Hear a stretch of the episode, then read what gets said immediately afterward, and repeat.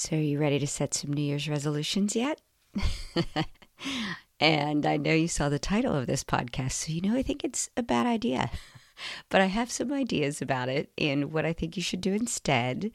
You don't have to listen to me. You can set your New Year's resolutions as much as you please, but maybe you want to take a listen and see if you would like to do a twist on it this year. Stay tuned. Here we go. Hey, friend. Welcome to the Joy Loving Home podcast. I'm Joy Ridenauer, wife, mom of four, and unorganized professional organizer. I have a heart for ADHD moms and kids. After spending years learning and organizing for other people, I realized there is a real need to turn the concept of being well planned and organized upside down. It shouldn't be created by type A, naturally organized people as a way to fix you or your home. Organizing, planning, and productivity should fit the way your brain thinks. Albert Einstein said, Everybody is a genius, but if you judge a fish by its ability to climb a tree, it will live its whole life believing that it is stupid. Well, fish, let's quit trying to climb trees while being given tips by monkeys who cannot understand how our brains think.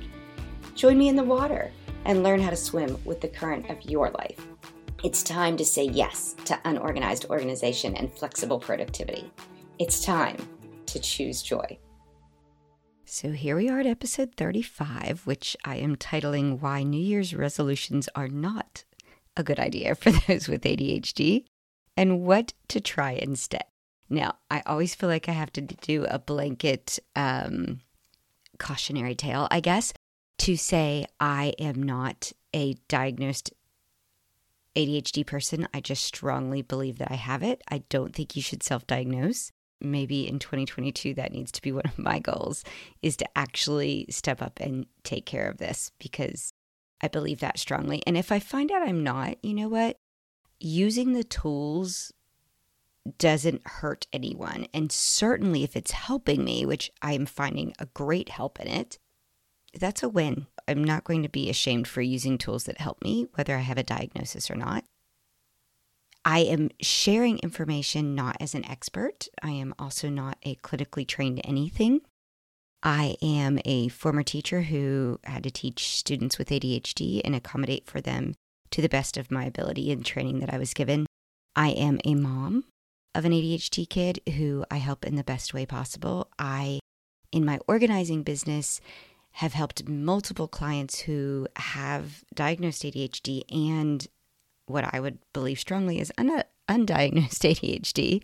And I've learned to accommodate for them, done ridiculous amounts of research, and continue to learn to the best of my ability. There are so many phenomenal resources out there. Please do not use me as your only one. What I'm trying to do is make your life a little easier with tips and tricks and ways to set up your home. Again, take the things that work for you, leave the ones behind that don't. There is uh, no harm, no foul for trying things and changing up our routines. Some of the things may work for a season and then no longer work at all. Our brains will only find something novel for a time and then they're bored with it and want something new to look into. Join me on this journey. That was a whole lot that was a whole lot of aggression to say. I hope you will take this in the manner that it is intended, which is some fun stuff to try and yeah, just see if it works for you. Jumping into I believe there are two types of people chiefly, and again, I'm generalizing, who set New Year's resolutions. So there are your type A go getters, who in my intro I call the monkeys. Um, they are the people who invented the New Year's resolution, I am sure. So these are the types of people who will sit down, put pen to paper, or more likely fingers to keyboard, and create some phenomenal 18 point checklist on the resolutions they will do, how they will break them into each month, how they will break them into each week, what they need to tackle in each day, and they will go about accomplishing every resolution that they put to paper. And I am so proud of them. Phenomenal for you. I think that's awesome. If that is the way your brain ticks, more power to you. You I want you to live in the space that your brain functions best. And if that is lists and goals and tackling them, then that's where you should live. I am trying to speak to the people who that does not work for. And yet, that is the overwhelming majority of the information we are given as to how to tackle new re- resolutions, it's damaging at the very least to our self esteem in knowing that we're not going to accomplish them. So, anyway, that's one type of resolution maker. And the other are the starry eyed dreamers who think that this year it will be different because this year they'll have enough willpower or enough interest or enough proper planning with the nice new perfect planner that they just picked out and this will be the year that they're actually going to do it. They go in with every intention that it's going to happen. This is the year it's going to happen. And I applaud that starry eyed dreaminess of, you know, I would never be like, yeah, right, honey. Uh huh. Go, go at it. Talk to me in February when you've already failed. Not my style. I would cheer you on and lift you up and would love to help you with those goals. I just think those are your typical two people who set them the people who know they're going to accomplish them and the people who believe with all their heart that this year will be different. If those are the two people making resolutions, who are the two types of people who aren't? Well, they are folks who have tried in the past, fail every time by February, and have completely given up. And they're like, I am not doing that ever again. Why would I do that to myself? They're not for me, and it's just silly, and I'm not going to do it anymore or they are the people who rebel against just the idea that this exists. like, why in the world does some arbitrary date on some calendar tell me when I'm supposed to try and achieve some goal in my life? Uh uh-uh. uh Total rebellion, not my world, not my interest. And they have stayed away from it probably their entire lives. So we've got the two people who make them and the two people who don't. So, where does that land me in? What do I think you should do instead? Or well, let's start with why I think it's not a good idea for ADHD brains. The first reason is we have a very all or nothing mentality, which means if we are those starry eyed dreamers and we tend to have a bit of positive uh, outlook about ourselves, which I think is lovely, when we start it and we have all of this excitement over and we roll into trying our best to actually accomplish these resolutions. We may even set them where we believe they're very achievable. And then something messes it up. And as soon as it's messed up, we're done. It's all or nothing. I either achieved it or I didn't. There's no, I worked really hard towards it. I did it most of the way. Uh-uh. We are all or nothing. And so it's not a really great way to set ourselves up. So that is one reason that I think it's not good for us. The next reason is because a lot of times our goals are super aggressive and all over the place. You know, we're like, oh, this is the new year. This is the year I'm going to do this. And I want to make my health better and I want to drink more water and I want to get better at my date life. And I'm going to make a, calendar where every other Tuesday we go out and then I'm going to take my kids to 15 different events that are all about learning and not just sitting in front of a TV and then I'm going to totally renovate my house and I'm going to paint every room and I'm going to get every single nook and cranny organized and I'm going to run a marathon. Like they're so aggressive and they're so all over the place and they're all starting on January 1st and it's just too much. So I think that's another reason why it can be a bad idea for us. The third reason, and this is realistic for everyone, but it hits some of us harder than others life is not routine. This effort to plan this perfect year, to set up these gorgeous planners where we've got all the checkoff charts and the habit trackers and the yeah, goal setting and the top three list and the I mean, name it. There are so many people who have created a system where they believe this is a foolproof plan to not mess up.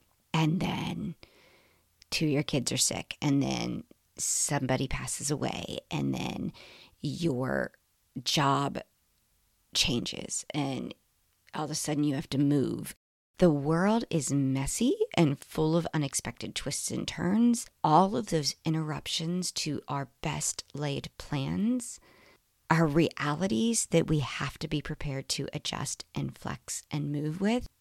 This sort of starry eyed dreamer who creates these resolutions like us at the beginning of the year can't foresee all of this. And it just is waiting to pull us off track. With sitting in that reality that I'm telling you three reasons why this is a bad idea, what do we do instead? What's the good idea? Well, I don't think there's one good idea at first. So let me just blanket. And I don't think my idea is necessarily the end all or be all. I just think it's a little more realistic. And it's actually not even my idea at all. I have mentioned her before on the podcast, Gretchen Rubin. She has a podcast called Happier with Gretchen Rubin, and she's done a whole lot of studies on habits and just mindset around being happier, which appeals to my brain. So I am a, an avid listener of hers. She has created a framework, I guess, that she calls the four tendencies. And it tells you what you're most likely to do with expectations that you have, both for yourself and from others. It's, it's fascinating. I am an obliger and there are also questioners and upholders and rebels. and depending on where you fall in that framework, you may or may not have a harder time keeping any kind of goal you set for yourself. I'm digressing into her world. I just think it's fascinating and it's something cool to listen to. The part I wanted to talk about is for several years now, I think maybe since 2018, but certainly since 2019, she has done at the beginning of each year what she calls a 20 for 20 list or a 21 for 21 list. And now she's about to start her 22 for 22. And instead of being this resolution where you're like, I'm going to drink water every day for 365 days, or I'm going to train for that marathon where I have to train every day for however many months to get it to where I want to be, she just says, pick 21 goals in 21 that can be done all of them in January while you're still motivated. They can be done sprinkled throughout the year. They can appeal to our ADHD brains where we need a sense of urgency and we suddenly hit late November and we're like, oh, we still have 18 of the 21 things I wanted to accomplish this year to do. And we start kicking into gear to do these sort of finite one off tasks that we were hoping to accomplish within the year. So they're not habit builders, she does have a habit building kind of segment to this that you can look into as well. These individual 20, right now she's getting ready to do 22 and 22. I love it. I think it really appeals to us. And so I have created a little bit of twist on her idea for myself. But before I forget this, if you want to hear about it, you go to Happier with Gretchen Rubin. Tune into episode 356. That is where she does like a recap of her 21 and 21, and you can hear about sort of what it's like at the end of the year, which is kind of neat to listen to before you set goals for the next one. And I'll link this in the show notes below. Feel free today if you want to jump over there and listen to sort of her take on it. And then tune in with me tomorrow because I'm going to tell you my little twist on what I think my 22 with 22 will be. This is the first year I'm trying it. If you if you want to join me in this journey and you want to create your 22 and 22 with me, uh, which I'll talk about tomorrow, feel free to jump into the Facebook group because I'd love to track this as a group together over there, which would be super fun. And I, I am I don't get any kickback from her, by the way. I'm not like a what do you call it? Oh shoot, I don't remember the words. I don't get any money for saying to go listen to her podcast or anything. It's just something that appeals to me. when I hear things that I think are useful to to you, I share. in case you've not found her she would be my goal person to interview on my on my podcast in 2022. I've got several, but she is definitely a highlight because she's definitely helped me understand more about the way my brain works and was sharing her. Before I forget, if you want to join the Facebook group, it is bit.ly slash joy loving home community. Love to have you in there. This is one of the things I want to jump into with 2022. And before I forget as well, I am doing a contest right now where if you will rate or rate and review this podcast. I am entering you in a contest to win three Jumpstart, one of three Jumpstart with Joy virtual organizing sessions. It's a way I can start to tapping into my community that does not live in the northern Atlanta area. I just want to be able to help you get started on a space in your home that you would love to get organized. And so we would meet over Zoom. And it's a 30 minute session where we talk about your goals for the space. We set up a plan for how to achieve those goals and we get started. Like I can literally sit there with you while you start going, I don't know what to do with this. And we start talking about it. Something I've been wanting to try virtual organizing. Yes, you guys are my guinea pigs. But if it can be a win win because it would help you and it would help me, I love it. And the biggest help for me is trying to get these reviews out because I then get suggested by Apple or wherever you listen to podcasts so that other people can find me, which would be fabulous. In order, I had somebody reach out and say, Hey, I'd love to review. I don't know how. The best way I can tell you is if you look down at your phone right now, if you are subscribed, and if you're not, please do. But if you are subscribed to me, I'm in your library of podcasts. If you click on me in the library, and it sort of says the little mini description of my show, and you scroll, it'll it'll preview like I don't know the top or the first five uh, podcasts or whatever, when you keep scrolling down, you'll get to a point where it shows the reviews that have already happened. And on there, there's these little blank five stars. If you click on those, it'll give me however many stars you want to give me. Of course, I'd love five, but you give me whatever you think I deserve. So, anyway, you click on however many stars you think I could deserve. And then right under that, it, there's a little button you can push, or like a highlighted in blue, where it says leave a review or write a review. If you click on that, 30 seconds, type something up for me um, and submit it. Oh, actually, before you submit it, literally take a screenshot of your phone and then email that to me at I'm joy at joylovinghome.com. And that way I can enter you in the contest. Or if you want to, and you're an Instagram person and you want to share on Instagram, if you take a screenshot and then put it on your stories and tag me, and you can tag me at Joy Loving Home, I will see it and I can enter you that way because that way I have a way to to notify you if you win. I mean, that's really why I'm trying to get get your information, guys. I don't know how to reach out to you if you're just sort of some random words on a review. I don't know how to contact you based on your reviews. Very rambly this morning. I can tell after having taken a week off, I'm a little rusty. Just love me through it, guys. Love me through it so, yeah, I guess that's everything I wanted to share about today. I'm excited to talk about tomorrow, where we go through sort of my twist on the 22 for 22. Thank you, Gretchen Rubin, for the idea that I think would work lovely for us. So, until next time, which is tomorrow, choose joy. Did we just connect? Do you feel at home here? Then please do me a favor. Yes, like right now. We can do this together in real time because I know you're about to forget because your brain's going to jump to the next thing. I get it. But stick with me. Literally stop what you're doing, look down at your phone, and hit the follow button or the subscribe button, whatever it's called. That will make sure you're here for my next episode, and I so want you to join me. Yay! Okay, now scroll all the way down and please rate and review this podcast. That will help other moms find me, and then they won't feel so alone either. It literally is such a gift to me when I get to read your thoughts and when you connect with me personally. There are so many ways you can do it. Shoot me a DM on Instagram. I'm at Joy Loving Home. Email me, joy at joylovinghome.com, or join me in my community, bit.ly slash joylovinghome community. Can't wait to see you there.